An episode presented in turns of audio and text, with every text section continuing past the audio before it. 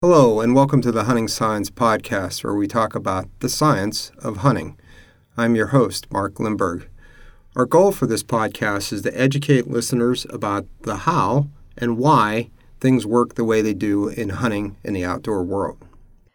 Well, welcome to today's episode, special episode of the Hunting Science Podcast. I'm going to be talking to Andy Ramey here in a minute, who's an expert on viruses, among other things. Um, and we had planned this this podcast for some time. I had approached Andy about it oh, in the fall, and we had talked about doing it. And given some of the recent news and and coronavirus specifically, we thought we would um, move this podcast up and try to release it in a more timely fashion.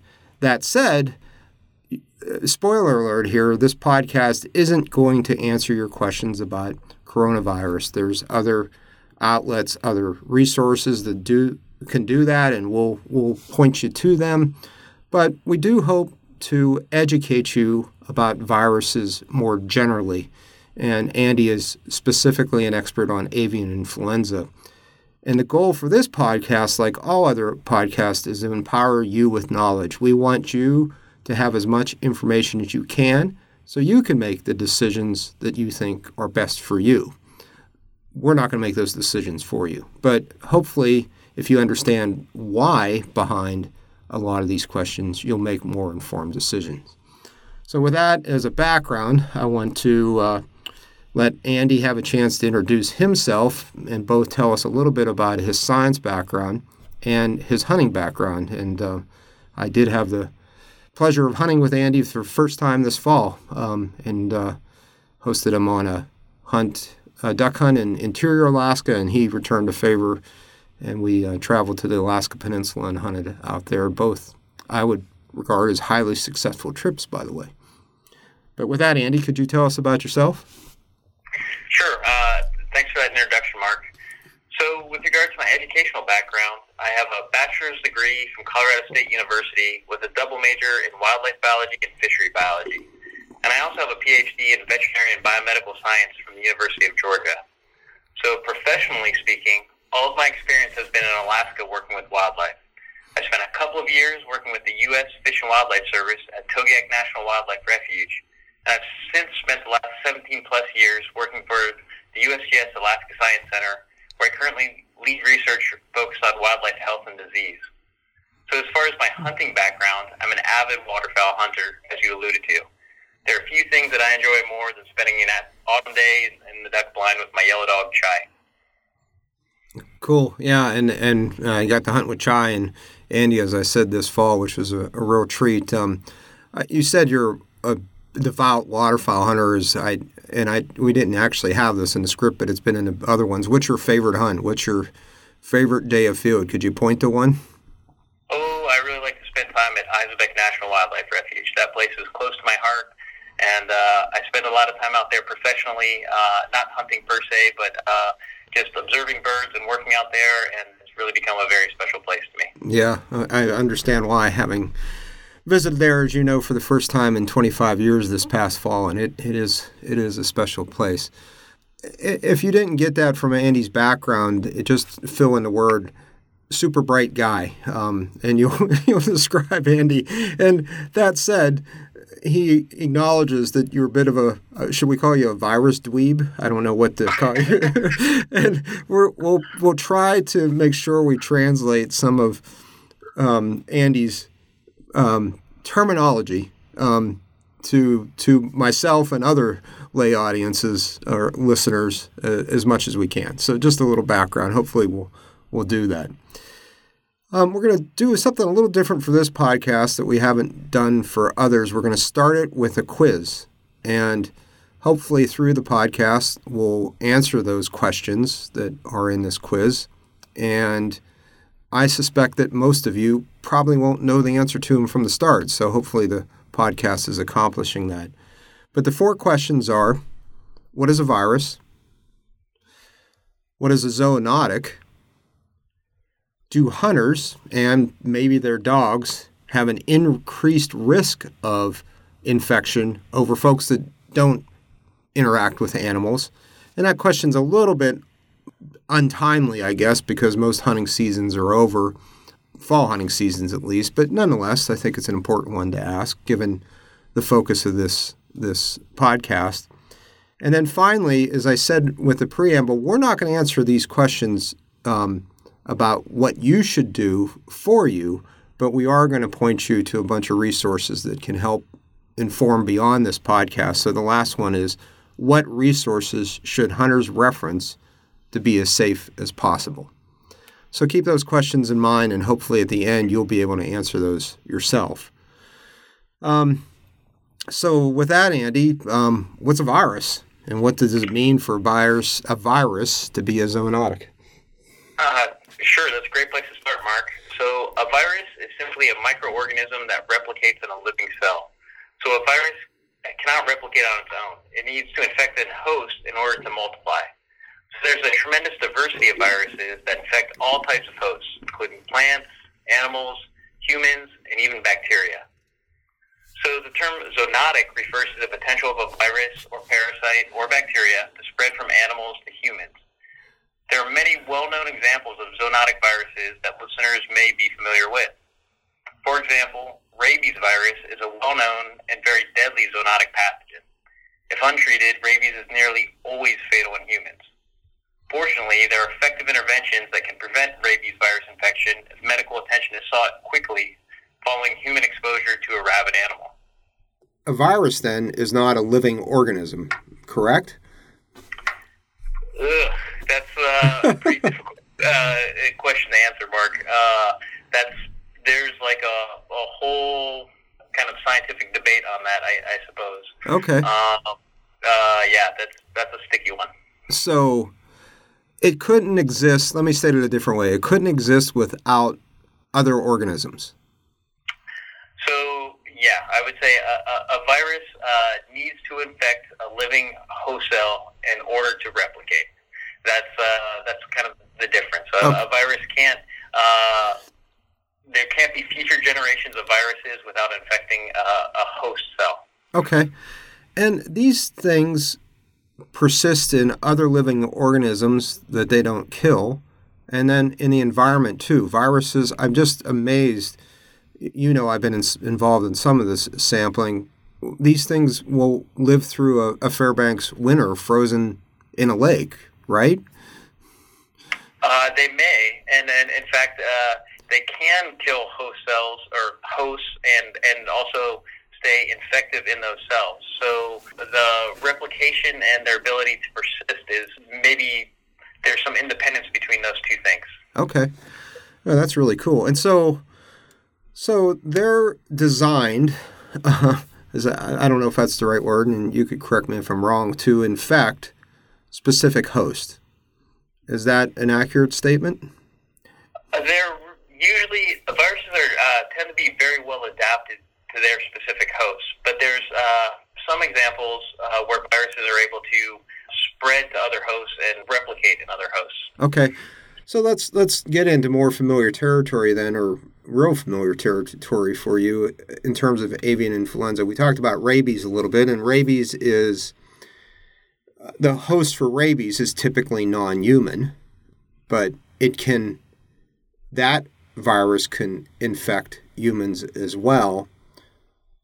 Is that an accurate way of thinking about avian avian forms of viruses too, avian influenza? If my understanding is correct, rabies doesn't need to mutate much or at all viruses to infect humans, but avian influenza does. Is that a is that an accurate way of thinking of that? It's, a little different than that. Okay, well, this is why we have you on. So this is great. Help me out here. Sure. So, avian influenza or bird flu is another zoonotic disease caused by avian origin influenza A viruses. Okay. So, there's been numerous outbreaks of avian influenza in China in the past two decades that have resulted in high fatality rates among those infected. In North America, however, there have been very few infections of humans with avian origin influenza A viruses and no outbreaks with high mortality, such as those that have occurred in China. And why is that though? Uh, well, they're, they're simply uh, just different viruses. So if I go out and if I'm um, collecting Arctic foxes, which I've done for my work, and Arctic foxes are known to have have uh, rabies virus they've had in the past, I really think about that a lot because my understanding is that ability for that virus to get to me is is more likely than me handling a duck that's infected with avian bird flu and it getting to me. Is that a reasonable thought process?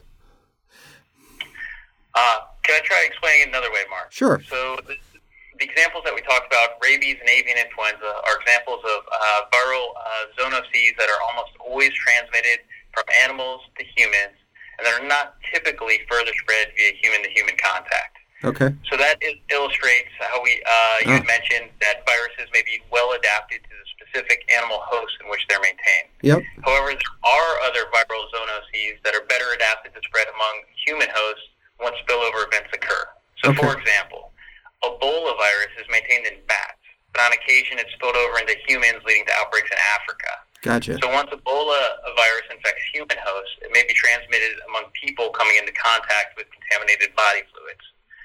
So, another example is the recent coronavirus that we've heard quite a bit about.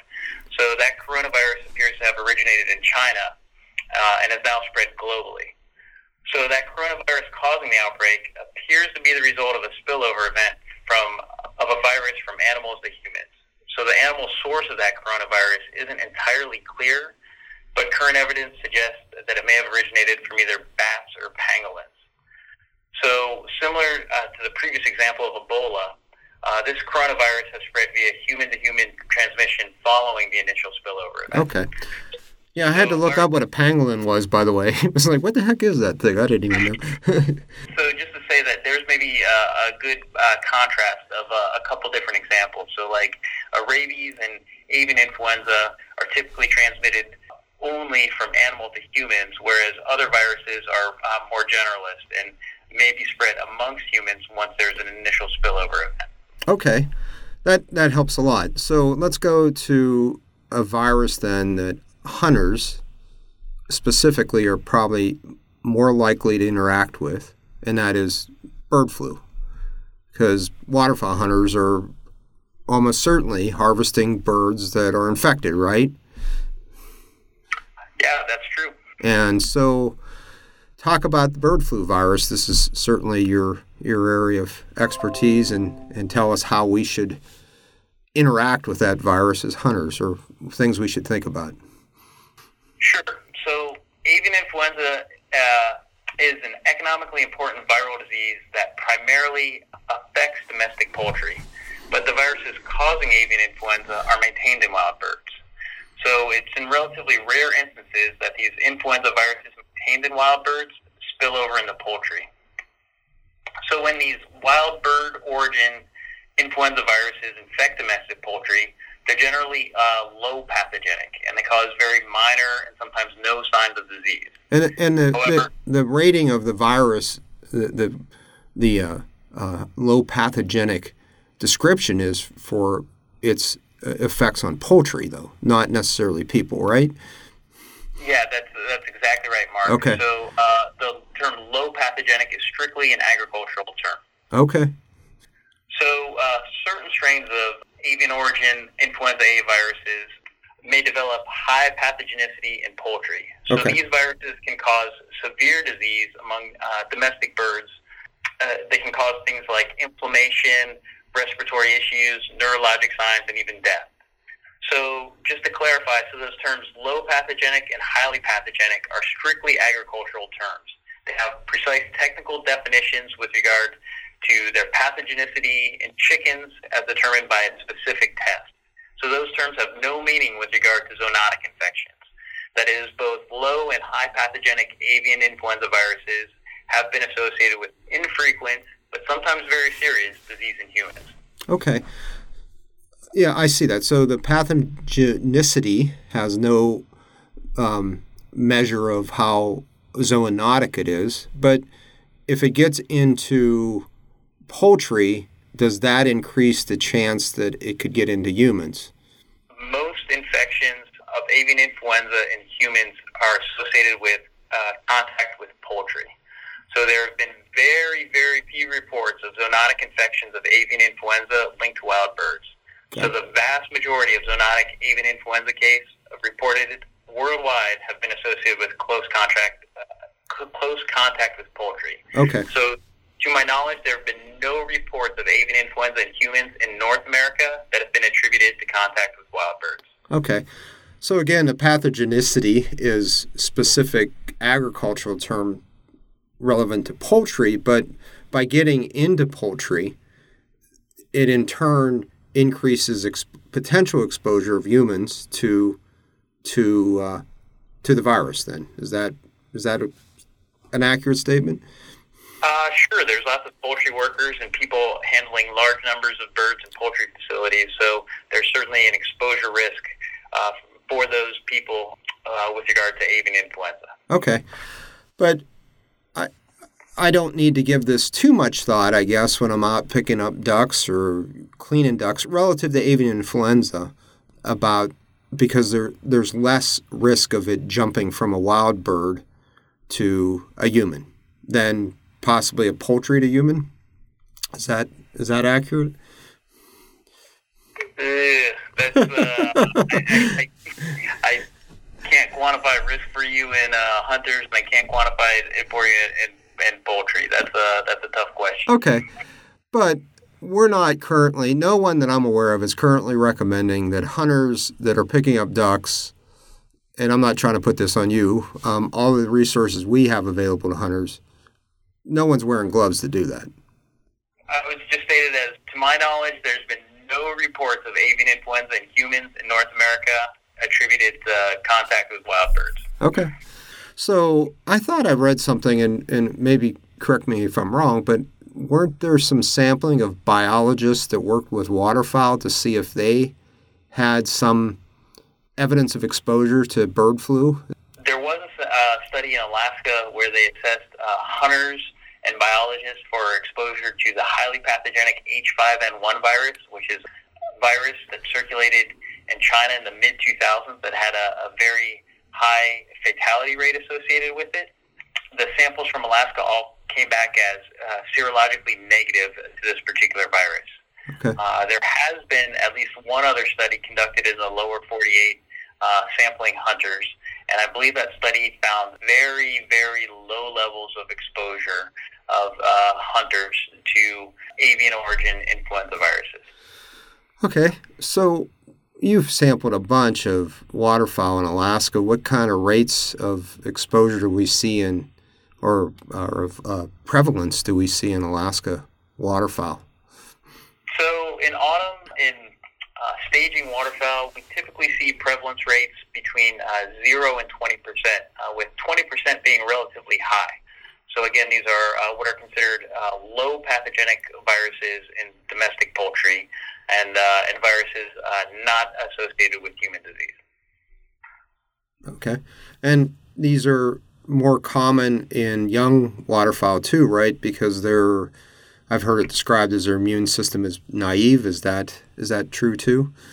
That's spot on, Mark. Okay. They're they're much more common in the hatch-year birds. But wild birds really aren't affected at any reasonable or meaningful level by this infection. They've co-evolved. Is that accurate? Yeah, the infection seems to be subclinical, and what I mean by that is that they don't show any signs of disease. I mean, they seem like perfectly normal, healthy ducks. Uh, but they are certainly infected with the virus, and the virus is uh, being replicated inside the ducks and, and being shed via their feces. Okay. So you've done a lot of this work. What's the most little, what's the most intriguing little factoid that's come out of this that uh, has got your attention about uh, bird flu and and maybe how it does or doesn't relate to hunters? Is there a part of this that you that uh, well, it doesn't keep you up at night, but you pay attention to? Is there a is there an aspect of bird flu that you really focus on? Sure. One thing that we've uh, sampled for a lot is movement of viruses. We've sampled a lot of birds in western Alaska and have actually been able to detect viruses that have been dispersed by wild birds between East Asia and North America. So I think uh, that's really interesting on a, a number of levels. So first, that shows that as birds are moving across the Bering Strait, they're also bringing viral baggage with them, and I think that's pretty cool. Second, it makes me aware that we ought to be paying attention about the avian influenza strains circulating in East Asia because it's possible that those viruses could actually be transported here to North America via uh, migratory bird movements. Okay. Yeah, and obviously we're not going to put on flight restrictions to prevent that from happening like we are for some of these other viruses. Yeah, it's the uh, beauty of migration in terms of uh, the bringing those viruses with them. That's pretty fascinating. And you continue to sample at Izembek and elsewhere still, or not? Uh, we've been sampling at Izembek for about 10 years now, and, and the plan is to continue that effort. Currently, we don't have plans to sample elsewhere, but we certainly have sampled elsewhere in Alaska and even places in the lower 48. For instance, for a number of years, we sampled blue-winged teal that are presumably that were presumably migrating from the neotropics uh, back to the Texas and Louisiana Gulf Coast. Okay, that's pretty cool. So, what's the frontier for for bird flu? What's the what's the what's the next thing there that you see? Well, there's some interesting viruses uh, circulating right now in Eurasia uh, that uh, are causing outbreaks in domestic poultry, and that's something I think we want to keep our eye on. So these viruses uh, could have major economic impacts to the poultry industry in the United States. So I, I think behooves us to keep our finger on the vein, so to speak. Okay. And um, what a, you mentioned a number of other viruses. We've focused in on bird flu, which seems appropriate for this podcast. But are there other zoonotics, maybe not even viruses, that hunters should be educated about? Sure. Well, I mentioned uh, a couple of viruses already, so maybe I'll pick out a parasite and a bacteria that hunters, particularly hunters in Alaska, might keep on their radar. Giardia is a common parasite infecting North American wildlife and it's uh, shed by wildlife uh, via their feces. So that parasite can be contracted by uh, both humans and their hunting dogs through the ingestion of contaminated water. So although Giardia isn't uh, typically life-threatening, the gastrointestinal symptoms uh, associated with that parasitic infection are certainly unpleasant. Another example, a bacterial, a bacteria harbored by wildlife uh, here in Alaska would be Francisella tularensis. So Francisella tularensis infects hares and rodents and may cause a serious zoonotic disease called tularemia. So the bacteria causing tularemia can be transmitted from wildlife to humans through the handling of infected animals or from the bite of a tick that fed upon an infected animal. Hmm. Uh, tularemia can have numerous presentations in humans, causing symptoms such as skin ulcers, fever, chills, and exhaustion. Hmm.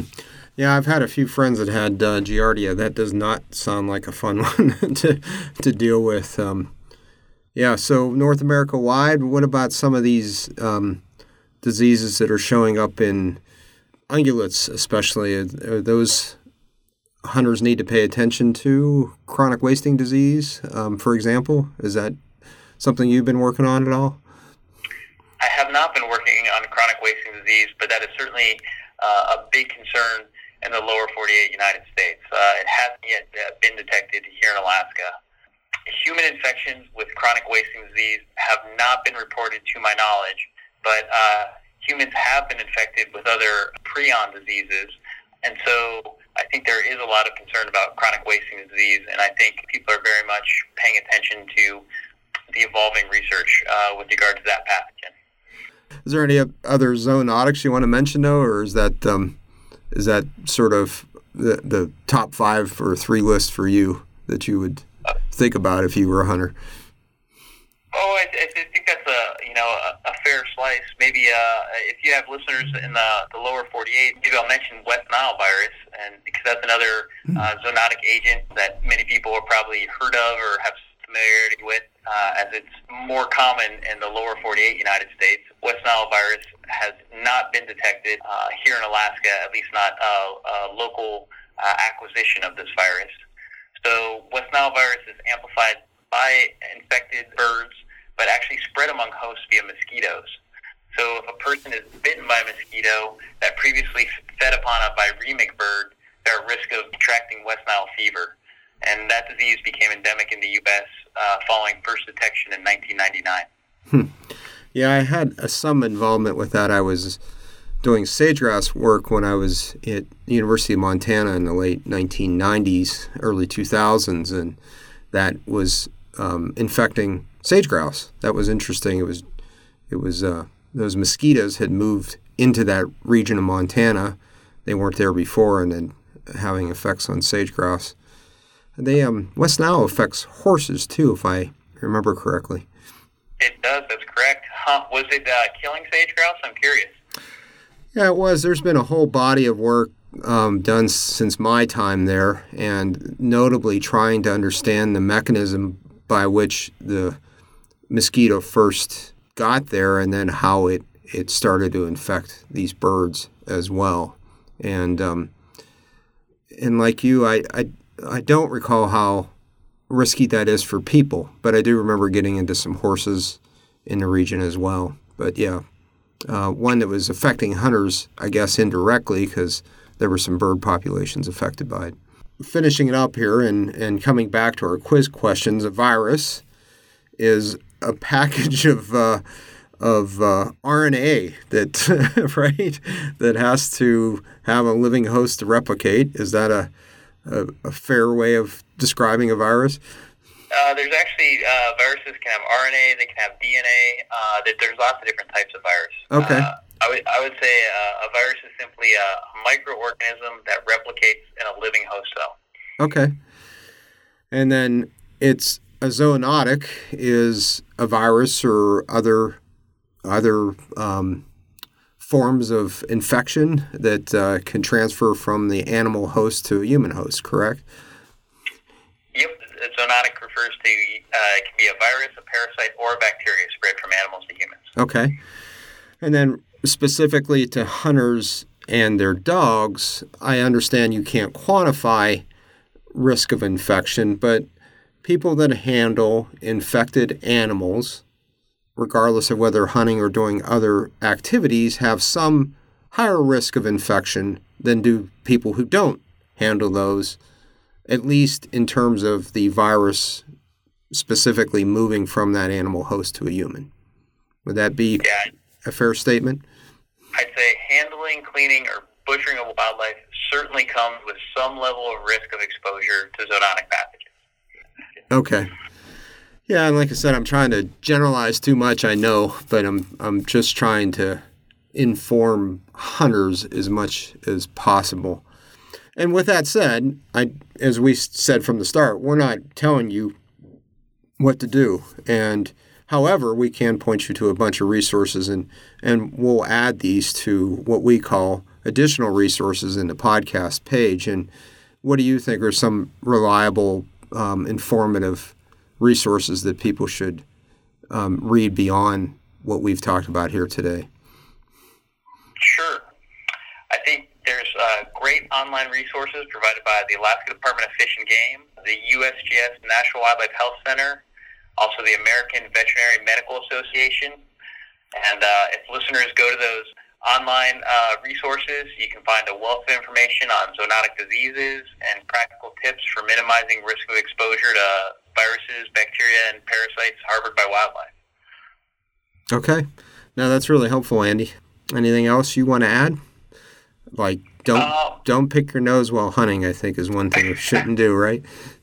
Uh, no, I mean, uh, uh, like a, a, few of the tips that I gleaned from those uh, specific sites that I mentioned that I found practical and also which I personally practice include things like taking precaution to minimize insect bites, avoiding the harvest of animals that appear ill or to be acting abnormal, uh, not eating or smoking while cleaning or handling game, huh.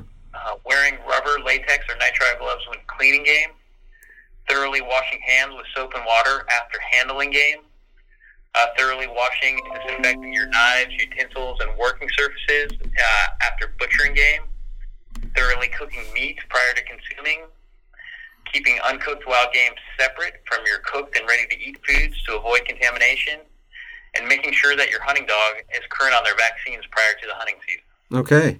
That's a great list. Yeah. And some of those things I don't practice, but um, probably will start doing so. I heard uh, one story here recently that with increased hand washing in general, uh, we're probably going to lower the risk of the common flu in in the U.S. population just because we'll have more sanitary practices that um, are being motivated by the coronavirus. So it seems like if hunters were doing some basic practices too, or increasing their their use of that, that would reduce risk in that population as well. Oh, I can't tell you how many times a day I wash my hands, Mark, and I think it's just one of the most practical, simple ways to uh, prevent infection. For sure, it's not going to prevent 100% of infections, but it, it's just one of the, the simplest things one can do to protect themselves. Okay, wash your hand. I hear there's some memes coming out to try to motivate this. I, am not, I'm, I'm not that original, um, but one of the very basic messages we had in another podcast was report your bands, and I guess we can leave this one with wash your hands. So um, that seems like a good mantra to uh, remind your fellow hunters about. Good, good. That's a good one. Okay. Well, thanks, Andy. That I think this is great. Again, we hope from this that you understand why you may or may not be concerned about uh, a particular zoonotic or specific virus, and you are educated a little bit more about um, the decisions you make. And um, wish you luck in the field and, and be safe. Thanks, Andy. Thank you, Mark. You've been listening to the Hunting Science Podcast. To find show notes on this episode and to leave comments and continue the conversation, visit our website at community.uif.edu slash hunting science.